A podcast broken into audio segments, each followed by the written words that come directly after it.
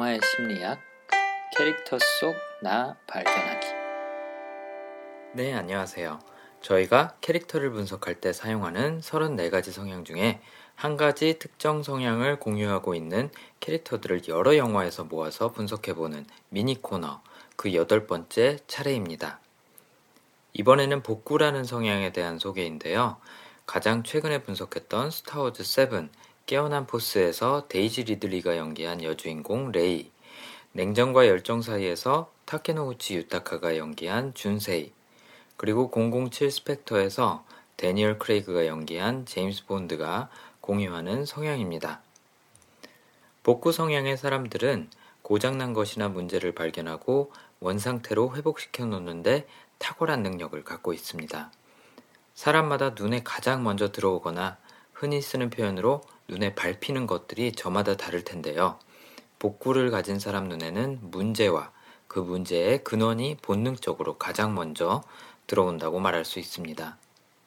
이들은 문제의 시발점과 근원까지 파고들기 때문에 적합한 해결책을 찾아낼 때가 많습니다. 물론 여기서 말하는 해결책이란 원 위치로 돌려놓는 해결책이지 새롭고 앞으로 나아가는 개선책이나 혁신안을 말하는 것은 아닙니다. 그야말로 복구, 원상태, 원위치로 되돌려 놓는다는 뜻입니다. 이런 성향 때문에 이들은 문제를 흥미로운 퀴즈처럼 바라보는 경향이 있습니다. 제임스 본드는 늘 해볼 테면 해봐라 혹은 그래서 내가 해야 할 일은 뭡니까? 라는 태도로 임무를 수행하지 또 문제가 발생했다며 짜증을 내거나 당황하지 않습니다. 이보다 더 적극적으로 복구를 활용할 때는 냉정과 열정 사이에서 유화 페인팅 복원가로 나오는 남주인공 준세이처럼 원상태로 복구시켜 놓을 망가진 작품을 스스로 찾아 나서는 직업을 갖기도 하죠. 스타워즈의 여주인공 레이도 본인이 쓰레기라고 칭하는 한 솔로의 우주선 밀레니엄 팔콘이 고장날 때마다 원망하고 당황하기보다는 침착하게 창의력을 발휘해서 수리하고는 뿌듯해합니다. 어찌 보면 이들에게 문제라는 건 만족스럽고 보람 있는 삶의 필수 요소라고 할 수 있는데요. 직업으로 비유를 하자면 병을 진단하고 근원을 찾아내서 환자를 다시 건강하게 만들어주는 전형적인 의사의 역할과 유사하다고 볼 수가 있습니다. 따라서 문제를 방치하거나 무시하는 사람들을 보면 답답해하고 화를 내기도 합니다.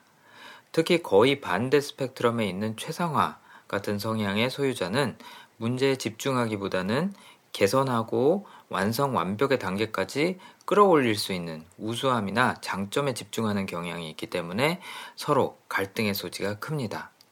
최상화나 다른 성향의 입장에서 보기에는 복구 성향의 사람이 항상 문제만 지적하고 딴지만 거는 부정적인 사람이라고 오해할 수 있는 거죠. 스타워즈 7 깨어난 포스에서 레이는 납치된 자신의 가족을 되찾겠다는 일념하에 모든 행동과 결정을 한다고 볼 수 있습니다. 사람들과 교류를 하거나 즐거움을 추구하지도 않고 상막한 자쿠 행성에 혼자 남아서 고장난 우주선에서 부품이나 떼다 팔면서 부모님을 기다리는 것이 핀을 만나기 전 그녀의 유일한 삶의 이유이자 일과입니다. 납치된 비비 에잇을 보고 복구 성향이 발동해서 구해주지만 부모님과 재회하는 것이 더 높은 우선순위이기 때문에 따라오려는 비비8을 처음에는 너는 마을로 가라 라며 밀어내기도 하죠. 지하 창고에 처박혀 있던 루크의 광선검이 부르는 목소리에 이끌려서 검을 처음 잡았을 때 전설이라고 생각하고 완전히 멸종한 줄 알았던 제다이의 피가 자신에게 흐르고 있다는 걸 발견하고서도 레이는 자쿠에 가서 부모님을 기다리면서 원래 가족의 모습으로 돌아가야 한다는 생각 때문에 당황하면서 자신의 운명을 거부하고 이렇게 말합니다. 난 저 물건 다시는 만지지 않을 거예요. 난 이 일에 전혀 상관하고 싶지 않아요. 이렇듯 복구의 성향도 그동안 소개해드렸던 책임이나 다른 성향과 마찬가지로 내 성향이 아무리 본능적으로 원하고 추구하더라도 도저히 능력 이상이거나 불가능한 일이라고 판단되면 두려움 때문에 아예 놓아버리는 경향이 있습니다. 열정과 냉정 사이에서도 남주인공 준세이는 미술 복원과는 전혀 상관없는 일본 문학과를 졸업하고도 복원을 배우기 위해 피렌체까지 와서 3년 동안 그 누구보다도 열심히 일하고 스튜디오에서도 조반나 선생님에게 최고로 인정받지만 자신이 복구 중이던 치골리의 작품이 훼손되고 조반나 선생님의 자살로 스튜디오가 잠정적으로 폐쇄되자 새로운 직장을 찾는 다른 동료들과는 달리 집을 처분하고 다시 일본으로 돌아와서 무작정 기다립니다. 지금 고칠 수 없다면 잠시 내려놓고 기다린다는 거죠. 그리고 피렌체 스튜디오가 다시 열었을 때 자신의 재생 능력을 시험하기 위해서 스튜디오로 돌아가 1년 동안 치골리의 다른 작품을 복원해냅니다.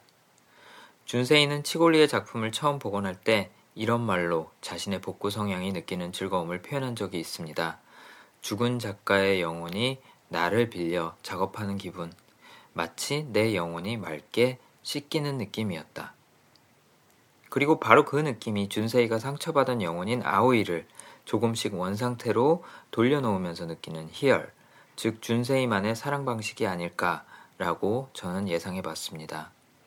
미술 작품뿐만 아니라 평소에도 그가 중고 레코드를 좋아하고 자전거를 고치는데 몰두했던 것처럼 아오이의 눈동자와 얼굴에 생기와 웃음이 다시 돌기 위해서 자신이 할 수 있는 모든 것, 심지어는 10년이라는 기다림도 바칠 수 있지 않았을까라고 말입니다.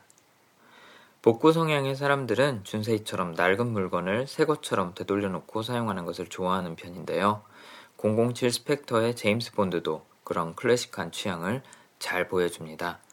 모르코 기차역에서 악당 블로펠드가 보낸 리무진이 지평선에서 나타나자마자 1948년 롤스로이스 모델이라고 바로 알아보기도 하고요. 데니얼 크레이그의 첫 007 작품이었던 카지노 로얄에서도 초반에 악당에게 gambling으로 이긴 1964년형 에스턴 마틴 DB5를 그의 마지막 007 스펙터에서 잘 수리된 상태로 MI6 본부에서 찾아가는 것이 마지막 장면이라는 것도 인상적이죠. 이뿐만 아니라 본드가 스펙터에서 목숨과 사랑까지 위험에 빠뜨리면서 마지막 작전에 임하는 이유도 복구에서 비롯된 것들이 많습니다.